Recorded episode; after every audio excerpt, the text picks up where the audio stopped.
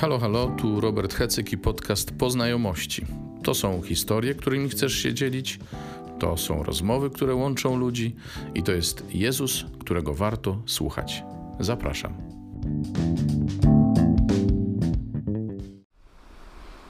Witajcie. Poznajomości nie było przez dwa tygodnie. Nie mogłem niczego nagrać. Nie miałem do tego warunków. I dzisiaj nagrywam w terenie. Jesteśmy na spacerze, jesteśmy nad morzem i pomyślałem sobie, że miło Wam będzie usłyszeć przyjemne nadmorskie odgłosy. Dzisiaj wczorajsza homilia z Malborka, z kościoła św. Jana Chrzciciela.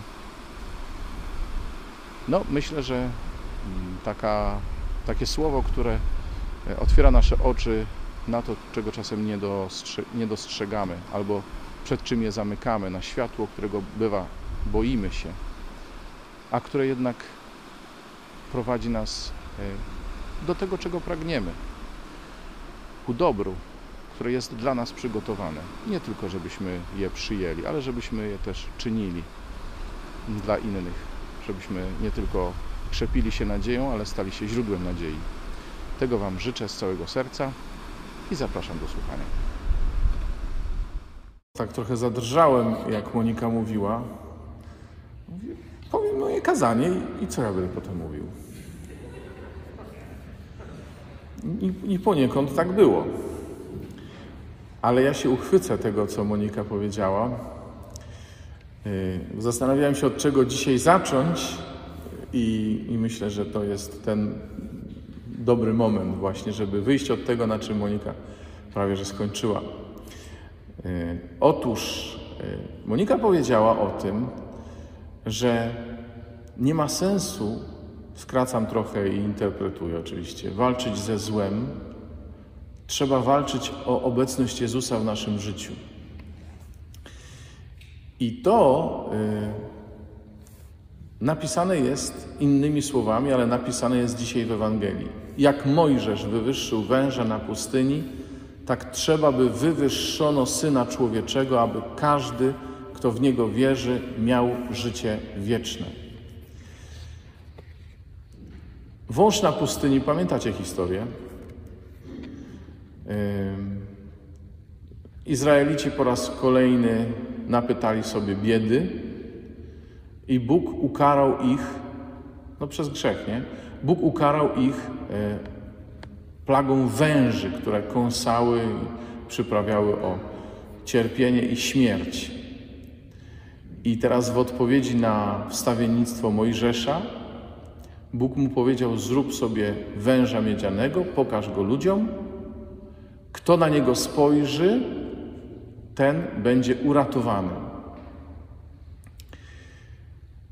Bóg dał Izraelitom okazję, bo zobaczcie, my możemy popatrzeć na to w, albo w kategoriach antidotum, to znaczy, że Bóg zesłał ratunek Izraelitom przeciwko wężom, czyli przeciwko karze, którą sam zesłał, ale możemy popatrzeć jeszcze inaczej.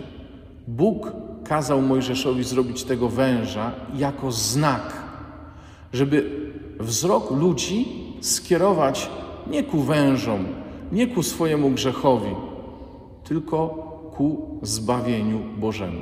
Amen? Że kiedy patrzysz na tego węża, to patrzysz w stronę Boga, który cię ratuje. I ten wąż miedziany później okazało się zresztą, że stał się powodem kolejnego grzechu, bo sam w sobie zaczął być przedmiotem kultu. Już nie ze względu na Boga stał się znakiem, tylko stał się przedmiotem kultu. Ale to już zostawiamy sobie w spokoju. My dzisiaj yy, mamy skierować nasz wzrok na Jezusa, który przynosi nam życie wieczne, bo nie przyszedł na świat po to, aby świat potępić, tylko żeby świat był zbawiony. To jest znak. Znak Bożej miłości, o której dzisiaj mówimy, no to jest jeden z naszych przecież ulubionych fragmentów. Tak bowiem Bóg umiłował świat, że Syna swojego jednorodzonego dał, aby każdy, kto w Niego wierzy, nie zginął, ale miał życie wieczne. My ten fragment znamy na pamięć, my go bardzo lubimy, I my bardzo łatwo możemy się znaleźć na skraju niewiary w tego Boga. Nie dlatego, że nie wierzymy, że nie wiem, że, że jesteśmy zatwardziałymi jakimiś ateistami, którzy nie chcą w ogóle przyjąć do wiadomości rzeczywistości nadprzyrodzonej. Nie, wcale nie.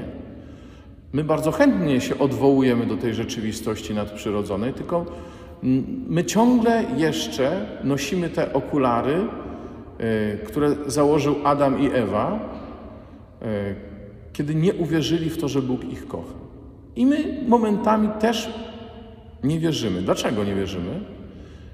Po czym to rozpoznać, że nie wierzymy, że Bóg nas kocha? No po tym, że się poddajemy smutkowi. Niedziela radości. Znów przypominam, co Monika mówiła. My się poddajemy smutkowi. My tracimy nadzieję. Zobaczcie, że nadzieja to nie jest przymiot optymistów. Nadzieja to jest postawa i to, przepraszam, że to powiem, nawet nie duchowa. To jest postawa intelektualna, czyli tu, w główce.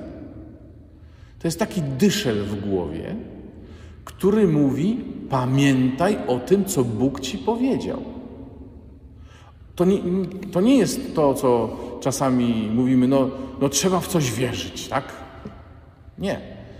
To jest myślenie o tym, że Bóg powiedział, a skoro On powiedział, to tak się stanie. Amen? To jest podstawa naszej nadziei. To jest podstawa naszej radości. Nie to, że jest nam dobrze, że jest nam super, bo nie zawsze nam jest super. Ale to, że Bóg tak umiłował świat, że zesłał swojego Syna, aby każdy, kto w Niego wierzy, miał życie wieczne, to już jest powód do radości i to jest podstawa nadziei. A jeszcze dorzucę Rzymian, list do Rzymian. On, który własnego Syna za nas wydał, jakże miałby wraz z Nim wszystkiego nam nie darować? Rozumiesz? A nasi rodzice, pra, pra, pra, pra, pra, w sensie Adam i Ewa, yy, odnoszę się teraz do trzeciego rozdziału Księgi Rodzaju, oni się dali nabrać na to, że Bóg był zazdrosny o to, że oni będą znali dobro i zło, tak jakby to była wiedza, która uszczęśliwia. Ludzie, czy znajomość zła zwłaszcza uszczęśliwia? I cisza. Uszczęśliwia znajomość zła? Nie. A uszczęśliwia co? Dobro. Dobro. Myślałem, że powiecie miłość. To też by było fajnie. Ale w ten oto prosty sposób przeprowadziliście mnie do kolejnego zagadnienia. Uszczęśliwia dobro, bo dobro jest owocem miłości. I do, dla dobrych czynów Bóg nas stworzył. Bóg już przygotował dobre czyny i dla nich nas, słyszeliśmy dzisiaj, nie? Stworzył. Nie stworzył nas po to, żebyśmy znali zło. Owszem, pokazał nam, że, że coś takiego istnieje, że jest niebezpieczeństwo na świecie, którego chciał, żebyśmy uniknęli. Bo stworzył nas dla dobrych czynów, które już z góry przygotował, żebyśmy my je pełnili. Ponieważ nas kocha i wiedział, co nam sprawi przyjemność, co nas uszczęśliwi, że dobro uszczęśliwia, że dobro zawsze prowadzi do światła, że kiedy ktoś czyni dobro, to się niczego nie boi, niczego nie wstydzi. Tak jest Bóg. A skoro stworzył nas dla dobra, a my mimo wszystko jesteśmy pociągani do zła, to dlatego, że my ciągle jeszcze patrzymy przez te okulary, o których już było. Patrzymy przez pryzmat nieufności zasianej przez diabła w nas. Nazywam to po imieniu, że to diabeł tę nieufność zasiał, chociaż my dobrowolnie czasami ją przyjmujemy, bo kiedy zapominamy o tym, że Bóg nas kocha i że wszystko, co najcenniejsze, czyli swojego Syna, za nas oddał, to to już nie jest tylko diabelska pokusa, ale to jest nasza decyzja, że zapominamy, że się odwracamy od tej Ewangelii. Słuchajcie, my się, poddając się smutkowi, odwracamy się od dobrej nowiny. I musimy sobie zdać sprawę, że radość to nie jest tylko stan, że jest nam fajnie, ale fajnie jest. Tylko że radość to jest konkretna decyzja. Nie odwracać się od Ewangelii o miłości, o Bogu, który jest miłością, o Bogu miłującym. Nie odwracaj się od tej Ewangelii. Nie patrz w ciemność. Nie patrz w stronę tego, co zrobiłeś złego, nawet jeśli zrobiłeś. Ja zrobiłem, ty zrobiłeś, on, ona, ona zrobił.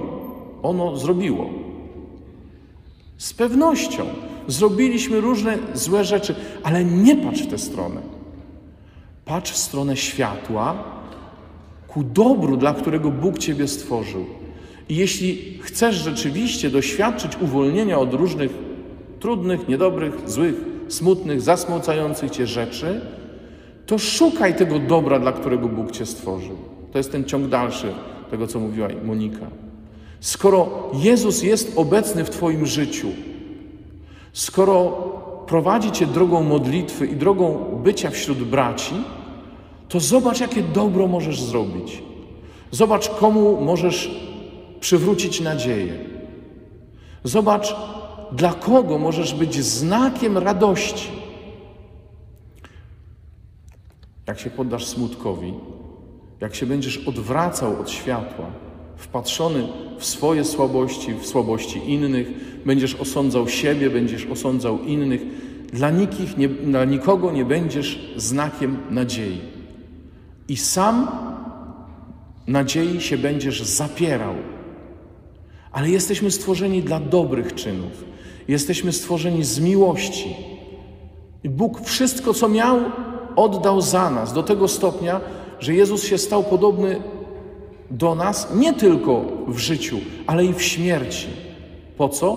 Po to, żeby nawet śmierć nas nie przerażała. Bo tak jak z Nim umieramy, tak z Nim zmartwychwstajemy. I to jest kulminacja Wielkiego Postu, żeby pamiętać o tym, że jesteśmy dla zmartwychwstania, że nasze życie nie jest byciem ku śmierci, filozof jeden mówił, ale że jesteśmy stworzeni dla dobra i dla życia. Amen? To jest Ewangelia, którą głosimy, ale zanim ją głosimy, to musimy w nią uwierzyć. I wtedy inni będą nas pytać, skąd my to mamy, kiedy będą widzieć nasz uśmiech. Uśmiech, który nie jest tylko stanem dobrostanem, o tak to nazwijmy, ale uśmiech, który mówi, choćby się waliło i paliło, choćbym szedł ciemną doliną, to się nie ulęknę, bo Ty jesteś ze mną. Amen? Choćby matka moja zapomniała o mnie, Ty o mnie nie zapominasz, więc nie ma nic, co mnie zasmuci. A nawet jeśli przez moment będę miał smutną minę, bo wstałem nie tą nogą, co trzeba, bo biometr jest niekorzystny, to się odwołam do tego, co Ty mówisz, do Twojego słowa, do tego, że Ty jesteś Bogiem, który mnie umiłował ponad wszystko. Chcecie, żebym powiedział herezję? Powiedzcie, że chcecie. No, to teraz powiem herezję, uwaga. Umiłował nas bardziej niż swojego Syna. Jest herezja? Trochę chyba jest. Ale dlaczego tak mówię? No bo skoro Go za nas wydał, to znaczy, że na Tobie i na mnie zależało Mu jeszcze bardziej. Bo Jego Syn to On sam. Wydał samego siebie Bóg za nas. Kocha Cię bardziej niż samego siebie. To jest Ewangelia. Słuchajcie, przy takiej Ewangelii naprawdę grzechem jest odwracać się ku ciemności. Możemy być słabi, jacy chcemy. Możemy mieć to i tamto na sumieniu. I pewnie nieraz jeszcze upadniemy. Ale patrz ku światłu. Zgódź się na to, że światło oświetli nawet Twoją słabość. Bo w tej słabości Bóg Cię miłuje. W tej słabości Bóg wydał siebie za Ciebie, za mnie. W tej słabości. Po to, żeby nas z niej wyciągnąć, żeby nas, nam przywrócić godność, żeby nam przywrócić blask. Dlatego się ciesz, bo wtedy będziemy znakiem, Wspólnota, która się cieszy, wspólnota, która się raduje. Kościół cieszących się, szczęśliwych ludzi jest znakiem pociągającym dla świata. Każdy inny nie. Nasze wpatrzenie w nasz grzech, w naszą słabość jeszcze nikomu nie pokazało Jezusa. Przeciwnie. Ale nasze patrzenie w światło, nasza zgoda na to, że wyjdzie nasza słabość, dobrze, ale że przede wszystkim jesteśmy grzesznikami zbawionymi, to jest Ewangelia dla świata. Amen? Amen.